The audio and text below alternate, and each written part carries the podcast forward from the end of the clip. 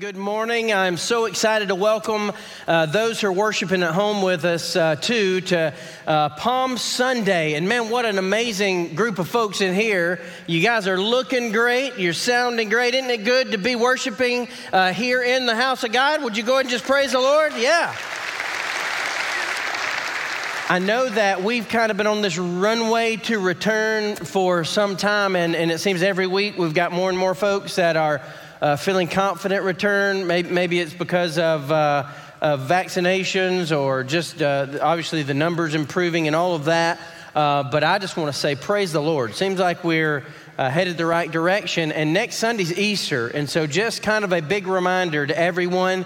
We're doing a little bit different. If you are planning to come back next Sunday, on Easter Sunday, we have multiple options for modern, all right? Normally we only have the 1 hour at 11:10 in this room for modern, but just so that you're fully aware and you know what you're registering for, you have an option to come at 8:30 in the North Auditorium for a modern service, live teaching and live music, 9:50 in the North Auditorium, modern, live teaching and live music, and then 11:10 in this room. And then if you're at home and you're, again, planning, blended will be in this room at 8:30, just like normal, and 9:50 will be traditional. That's a lot going on, but I just wanted you to be fully aware. Trying our best to make sure we make room for other folks who will come on Easter. And so if you are one who's like, hey, I'd come at 8:30, you know, and go ahead and come a little early, 8:30 or 9:50, you can come to Modern in the North Auditorium. Love you to be here. Go and take your Bibles and turn with me to Matthew chapter 21. Matthew chapter 21, and kind of posing this idea today on Palm Sunday. This is kind of the day that marks the week that led up to the death, burial, and resurrection of Jesus. Kind of, we've called it Passion Week traditionally. And so the Sunday that begins Passion Week is called Palm Sunday. And it's not by accident. We read a passage in just a minute where Jesus was going in Jerusalem.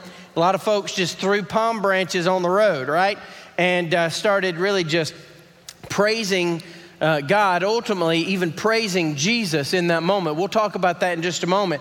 But this was kind of a line in the sand, all right? Matthew 21 is kind of a pinnacle, if you will, of faith for Christians, because if you've had any exposure to church in the past, you probably heard of John 3:16. If you've watched NFL football, you've heard of John 3:16, right? Because some guy used to hold that up all the time. But that scripture is probably the most well-known verse in all the Bible. For God so loved the world that he gave his only begotten son, that whosoever believes in him should not perish, but have everlasting life.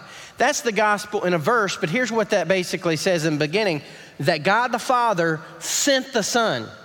And so in a real sense, when Jesus was born in Bethlehem, this was God in flesh coming in the form of a man to Bethlehem to be born, live a 33-year sinless life. 30 of that was just growing up. I mean, obviously he was the Son of God, and so it was not that he was just a normal human being, but he was fully human, fully God, yet fully man. And so that 30 years, it led up to the baptism of Jesus by John the Baptist. And you know, you've seen that or heard of it before. Well, Jesus, that began his 3-year ministry that led to his calling of the disciples. And he called multiple disciples along the way that followed him. And his ministry was only 3 years. And if you've never heard this may be news to you, but the Bible's clear that Jesus' actual ministry of working miracles and preaching that we read about in the scriptures was just 3 years long. And during that 3-year period, it led up to this moment. All through that time, there were times where people would ask Jesus, hey, why don't you do this? Why don't you do that? And he'd say, my time hasn't come. My time has not yet come. Well, this was the moment in time when his time had come. And so this was the moment when Jesus showed up in a big way. And we're going to talk about that concept today, Thursday night at the upper room service at 6:30, and then Sunday morning at Easter, the fact that Jesus showed up. Jesus showed up at this perfect time in history when the Greek language was sweeping the globe, and the New Testament happened to be written in Greek so that people in the modern world, no matter where they lived, would be able to have access to the truth of God's word. And then also just so happened, not a coincidence, just so happened that the Romans were in charge of stuff governmentally. And so they had constructed roads throughout the modern world. And so the gospel that had been written in Greek could be delivered by disciples, by followers of Jesus all throughout the world. So this was not an accident. This wasn't some just random idea that God had, a good plan B. No, this was not one of many options. Jesus, at this moment in time, was the only hope for mankind.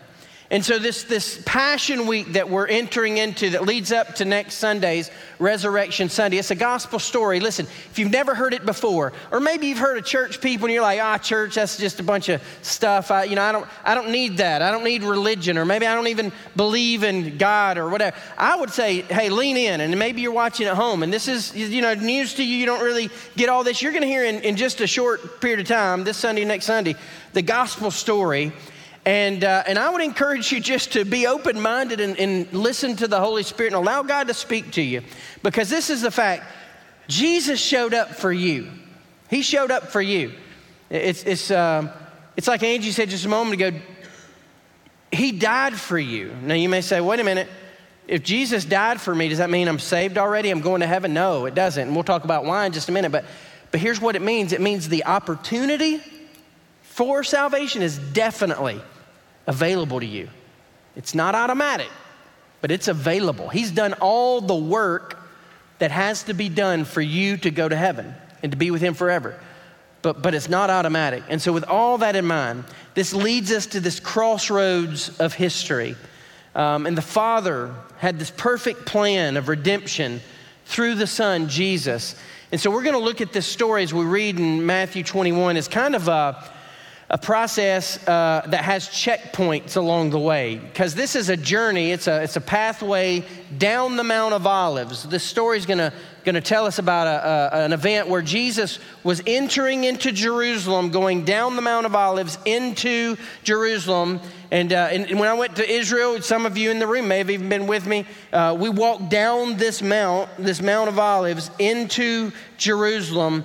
It's fascinating even to remember that event because it's real. I mean, it's like this is legitimately a real place where Jesus really walked, where people really threw palm branches as he entered into the city. And so when he showed up, what changed? What difference did it make? Go and look with me, Matthew 21, beginning in verse 1. Here's what it says. Now when they drew near to Jerusalem and came to Bethpage, a town right outside Jerusalem, the Mount of Olives, then Jesus sent two disciples saying to them, go into the village in front of you, and immediately you will find a donkey tied and a colt with her. Untie it and bring them to me. If anyone says anything to you, you shall say, the Lord needs them, and he will send them at once. This took place to fulfill what was spoken by the prophet in the Old Testament, saying, say to the daughter of Zion, behold, your king is coming to you, humble and mounted on a donkey and a colt, the foal of a beast of burden. Now this is a quote, a direct quote of Zechariah 9:9. And so this is prophecy. Again, if you're first time you've ever been to church and you're like, what's he talking about? Well, the first half of the Bible is Old Testament. The second half, you could say, is the New Testament. In the Old Testament, there's a whole lot of prophets, a whole lot of people who were telling about the Messiah that was going to come. And so that's why it's so confirming. Christianity is so amazing because the compatibility of how the Old Testament and New Testament fit together, how Jesus and the gospel answered all of the questions that were asked in the Old Testament. And Zechariah 9:9 is one example. So this is a quote from Zechariah 9:9. Look at verse 6. The disciples went and did as Jesus had directed them. They brought the donkey and the colt and put on them their cloaks, and Jesus sat on them. Now most of the crowd spread their cloaks on the road, and others cut branches from the trees and spread them on the road. And the crowds that went before Jesus and that followed him were shouting, Hosanna, the Son of David. Blessed is he who comes in the name of the Lord. Hosanna in the highest. So we're going to look in a minute, what's that mean? That's very important. And then verse 10, when he entered Jerusalem, the whole city was stirred up saying, who is this? Someone's like, I mean, if it was Simpson, we would be like, what is happening in Simpsonville, man. Something's going crazy. The people are going nuts. Is this some kind of parade? What's up? And the crowd said, this is the prophet. This is the prophet of Nazareth of Galilee, Jesus. And so even though they got it wrong, calling him just a prophet, it lets them understand that that's why everybody was such a stir. And it brings kind of the bottom line of the day. Here's the bottom line. Things get stirred up when Jesus shows up. Things get stirred up when Jesus shows up. Now, things get stirred up in our lives when Jesus shows up. Ultimately, we get Jesus getting in our business. Oftentimes, it's stuff we don't want him to get in, but when he shows up in our lives, he stirs us up. And when he shows up in a church, he stirs the church up. It doesn't stay the same. There's no way if we're legitimately surrendered to God and we're passionately following Jesus Christ, that we can just be a complacent group of boring people. God forbid, right? I mean, we serve Jesus Christ, who legitimately has changed history and given us an opportunity for forgiveness and eternity with him in heaven. That's a reason for us to actually be excited. And so with all that in mind, I'm gonna give you three checkpoints as we walk down this Palm Sunday path on the Mount of Olives. Here's the first checkpoint. You ready? If you got your app, go and look at your app and fill in the blank. If you go and just search for an app, First Baptist Simpsonville, you can see the logo, click on it, free download, and on there you can follow along, the scriptures on there, but also you can take notes on the app, email them to yourself. It's a pretty cool feature, free of charge. So great to follow along, but here's the first point. The first checkpoint is this: Jesus is King of Kings. First thing we gotta see on Palm Sunday, looking directly at the text, is that the message of Matthew 21 is that Jesus is the king. Jesus is not just a king, Jesus is the king. Now, this is very difficult for us to grasp looking back. This concept is difficult because we understand, obviously, king equivalent today would be like president, right? Ruler of a country. And so when we think of Jesus as king, we definitely think of eternal kingdom, and we don't know how people got confused. But I'm telling you, 2,000 years ago, this really messed with people, all right? This messed people up. In fact, there were people who were very close to Jesus, who followed Jesus, I mean, within the 12 disciples, who got this messed up. A lot of people, not speculation, I'll give you that, but a lot of people speculate that Judas Iscariot's betrayal was directly tied to Jesus thinking that Jesus was going to or should establish an earthly kingdom and take the throne of David in Jerusalem. Now, so he was, they would say, forcing the hand of Jesus and saying, hey, maybe if I betray him, if I go ahead, maybe that'll nudge him along and that'll force Jesus to go ahead and overthrow Rome and go ahead and say, this is our nation, we're taking the throne back. And then just by very nature of his name, Simon the Zealot, if you've ever heard of Simon the Zealot, it's one of the 12 disciples who Jesus called. By the name Zealot, it identified him with a group of people that were political outliers. They were rebellious. They were rebelling against the establishment of the Roman government's rule over the Israeli people. And so these zealots were quite aggressive, just to be quite honest with you. And so Jesus called a wide variety. I know you know, he called fishermen, he called tax collectors, but to imagine, he called legitimately a kind of a, in a way, an anarchist in a sense. He called people who were pretty extreme and had ideas that may be inconsistent with their initial view of or truly who Jesus was. And so Jesus was coming as King of all eternity, King of a kingdom that's beyond the stars. Yet there were disciples, there were people who thought, man, Jesus has come as King of David. Even if you look at the passage, it calls him the son of David, an ancestor to the throne, which he legitimately was. And so it was very confusing. But here's the thing. We could see the people of Israel and kind of scratch our heads and be like, oh, I don't understand why they had mixed motivations. Why were they wanting a Messiah, but they also wanted a king? Those poor people, they somehow thought that politics could solve things. They somehow thought that, you know, if they just got the right person on the throne, that would solve all their earthly problems. And so they were motivated to do everything they could to push that agenda, because that agenda was the real solution in their minds. You might say they had dueling desperations. They were definitely desperate spiritually.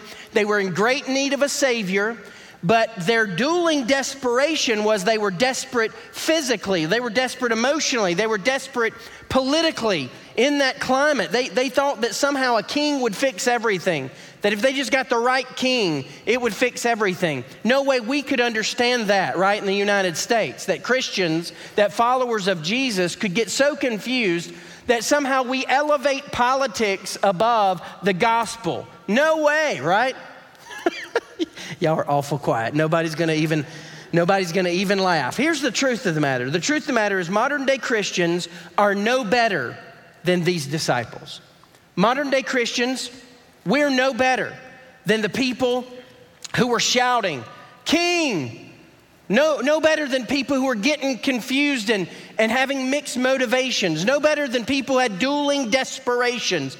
Because somehow we have bought into the lie of the enemy that there's some way that the ideals and the agendas of this world will satisfy the longing of our soul. There's no way. There is no president, past, present, or future, who will ever answer the questions that we have for eternity.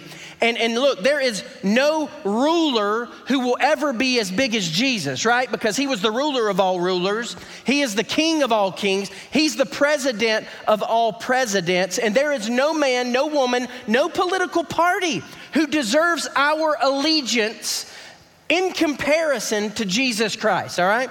Now that doesn't mean, all right, let me make sure, that doesn't mean we disengage, we don't get involved. It doesn't mean you don't have a political opinion. My goodness, if we've got 800 people in the room, we've got 900 opinions about politics, all right? So I understand in this day that it is very difficult for us to disengage or to at least prioritize properly our surrender to King Jesus. But we're never going to get the mission right until we get this right. Jesus is more important than any king will ever have. The gospel is more important than any political party you'll ever follow. And that's both sides. Be an equal opportunity offender. Look, this is why it's so important for Christians to clarify the target of our hope. Our hope is not in this world. Our hope is not in a ruler. Our hope is not in a pastor. It's not in four walls, a building. Our hope is in Jesus Christ. Nothing we do should signal to an unbelieving world that we have placed our hope in a man. Nothing should confuse people who don't know Jesus to think that we as followers of Jesus somehow we're banking so much on this or that party or this or that man, this or that ruler, that somehow everything is desperation when we don't get our way. And we shouldn't get so confused as to think somehow the providence of God has taken a break when the person we voted for doesn't get elected. Now, I'm sure that wasn't for you, but the truth is, it is the truth for us all. God is in charge no matter what. So the first checkpoint, simple. Jesus is King of Kings. Secondly, Jesus is the Savior. Jesus is the Savior of the world. He's the Savior of the world. Jesus has not just come to rule. Jesus has come to sacrifice. And this changes everything, because he's not just sitting on a throne. He's dying on a cross. And this is what shakes the world. I mean, honestly, it's what makes oftentimes skeptical unbelievers take aback, because they're sitting there going, how in the world would the God of the universe come and die on the cross for people who didn't deserve him? And I'm with you. I don't understand it. All I'm trying to say is when we think that we have to understand a supernatural God and the love of a supernatural God, then honestly, we're the ones who are confused. God's love for us is beyond our understanding. It's beyond our comprehension. There's no way I will ever understand how God the Father loved me enough to send the Son to die on the cross for me. I don't understand that, but you better believe I believe it. My eternity is based on it. And I'm going to commit my life to this point that Jesus is not just the king, he is the Savior of the world. It says in verse 9, "Blessed is he who comes in the name of the Lord." And then that word, Hosanna, says, "Hosanna in the highest. Now, we usually think, when we think the word Hosanna, we think that Hosanna is like an expression of praise and adoration, maybe kind of like hallelujah. We would think Hosanna's kind of in that category of terminology. But the Old Testament word for Hosanna carried this heart of prayer, and even goes further, carries the heart of an extreme begging of man to God.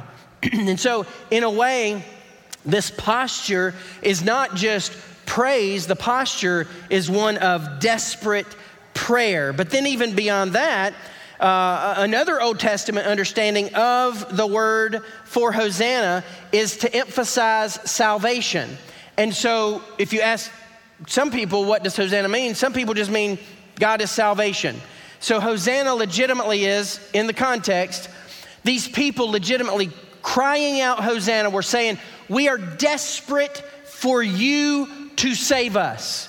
We are desperate for you to deliver us. Now, granted, some of them may have been saying it as king, because obviously Zechariah 9:9. So you are king. We believe you are savior. Many definitely would have said, you are the Messiah. But see, from an Old Testament perspective, some could have been confused and said, you're going to be the Messiah that reestablishes the throne of David here in Israel. And so they got that dueling desperations. But here we see this is undeniably speaking to the fact that Jesus is Savior of the world. That Jesus came not just to establish a throne, not just to reinforce a nation or a national security. He came ultimately to save us from our sins. Jesus came to die on a cross so that we didn't have to face the fate of eternal death, eternal damnation, condemnation, separated from God in a place called hell. So God legitimately made a way. When Jesus came, he made a way for me not to have to try to get to heaven on my own. I didn't have to be good enough to earn my way to heaven, but I just had to depend and be desperately surrendered to the one who was good enough, and that is Jesus Christ alone. And so the hope of our world is Jesus. This is why it matters in conversations. I'll say in very unpopular conversations, like politics. It's important for your pastor to constantly remind you that our hope is not in this world. Our hope is not in anything. Our hope is not in our bank accounts. I mean, obviously, we need to work and we need to eat, right? But our hope is not in food that we eat. Our hope is not in the shelter over our heads. When all else is stripped away, if everything else is burned to the ground, our hope is in Jesus. Look, that's not some super Christianity. That is legitimately what it means to follow Jesus, is that he is first and foremost, that we're seeking him first, that hey, there are more important things, right? There are additional important things in this world. Should we be engaged in this and participating in that? Absolutely. But in a priority issue, we are putting first priority on our relationship with Jesus Christ. And so with all that in mind, it goes back to that question. Well, okay, if Jesus is king and Jesus is savior, and Wayne, Jesus died on the cross. So if he's savior for the whole world and he died on the cross, then does that mean that the whole world is saved? I mean, there would be some people, in fact, it's a growing number of people in our country who call themselves Christians, who would rush quickly to the point of universalism, who would basically say, hey, you're okay, I'm okay. You have your truth, I have my truth. And at the end of the day, God is love, and God's crazy love is going to save you, even if you're a rebellious person who never accepts or embraces his grace. And that's a real sentimental, romantic idea. But here's the deal, that's found nowhere in the Word of God, and it doesn't make any sense.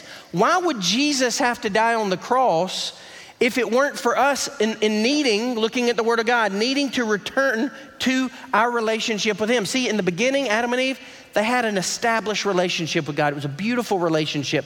Our sin busted it up, man. Our sin as a human race broke the relationship between us and God. And so God has been actively in the process of redeeming us. He's been actively pursuing us. And you may totally think it's an accident that you're here today, but here's the fact. Jesus is showing up in your business right now, all right? And you may be totally rejecting him. You may be throwing up walls. You may be saying, oh, I'm not interested. You may be at home and just saying, hey, I'm just tuning in. I don't even know what you're talking about, man. But Jesus is showing up. And at this crossroads of eternity, you are making a decision.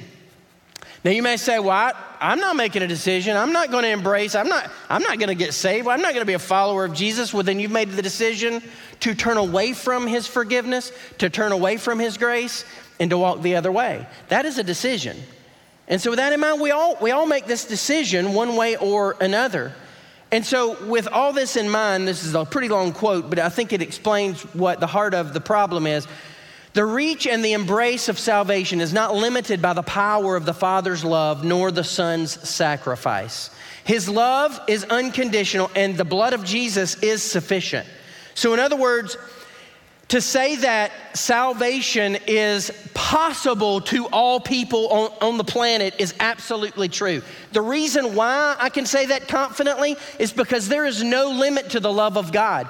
There is no limit to the effectiveness of the sacrifice of Jesus Christ. He was perfect enough and his sacrifice was good enough. So there's no limitation to our salvation because of what God has done or because of how powerful or the authority that Jesus Christ has. But here's the problem. The burden of salvation's limitation rests on man's lack of repentance. So if I choose to reject the sacrifice of Jesus, then I am the one who is limiting the saving power of God in my life. It is not because God doesn't want to save me. It is not because God is not chasing after me. It's because I'm refusing to turn to him. And some people would want to argue from a providence perspective. They would say, well, wait a minute, if anything's dependent on us, then somehow God's not sovereign. And I think that's so ludicrous. Listen, here's the fact. All God requires of us is to turn. That is legitimately the call of God in the word to you. If you're not a follower of Jesus, then today, here's how you get saved. Turn from your sin and yourself and turn toward him. And when we turn, grace grabs us, man. Grace grabs us. And look, I wish to the Lord that we would get a little fired up and be excited about it, but here's what I want us to hear. There are people on every pew in this room who have a story to tell about how God showed up in their life. There's men and women on every pew in this room who have been radically changed by the power of God, who all they did, they don't have any explanation except that they turned from themselves and they turned to Jesus. And when they turned, grace grabbed them. This is what happens when we repent. Now I know repent's a bad word, right? That's one of those churchy words that people don't like to hear, but that is what salvation requires, is that we recognize we can't, but he can. I'm insufficient, but he is sufficient. I am not enough, but he always is. I could never work my way to heaven, but the work that he did on the cross is enough for me. And so this is what salvation is. And so we've got to lean in, recognizing that sinners must embrace his grace. I've got to.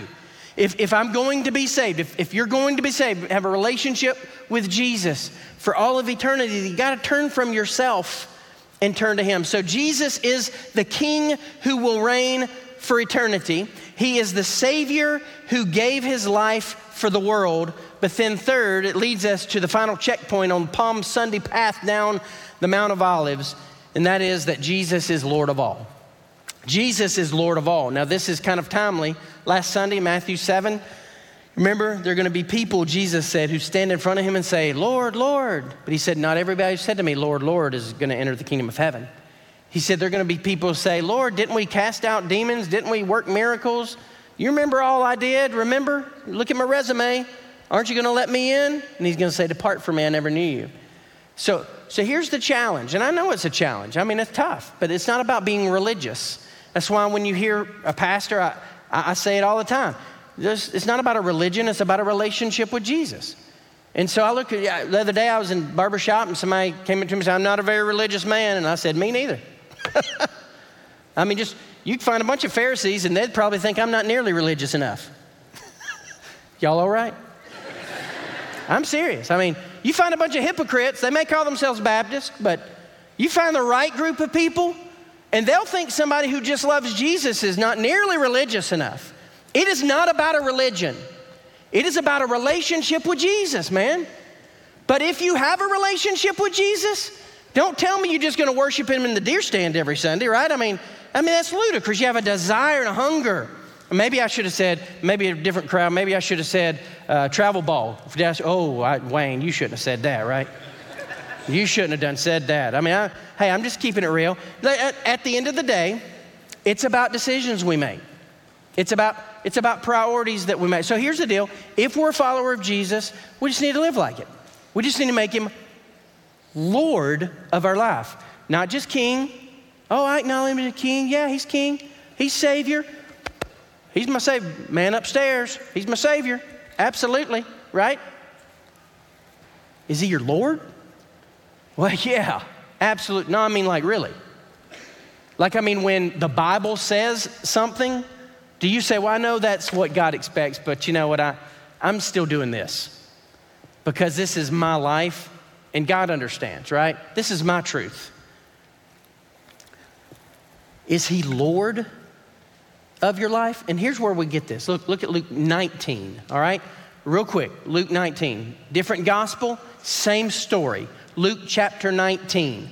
And some people, just this important to point out, some people say, well, hey, when the four gospels say different things, isn't that a contradiction? This is a great example of how Luke says something in addition to what Matthew 21 just said, not a contradiction at all, not a conflict at all.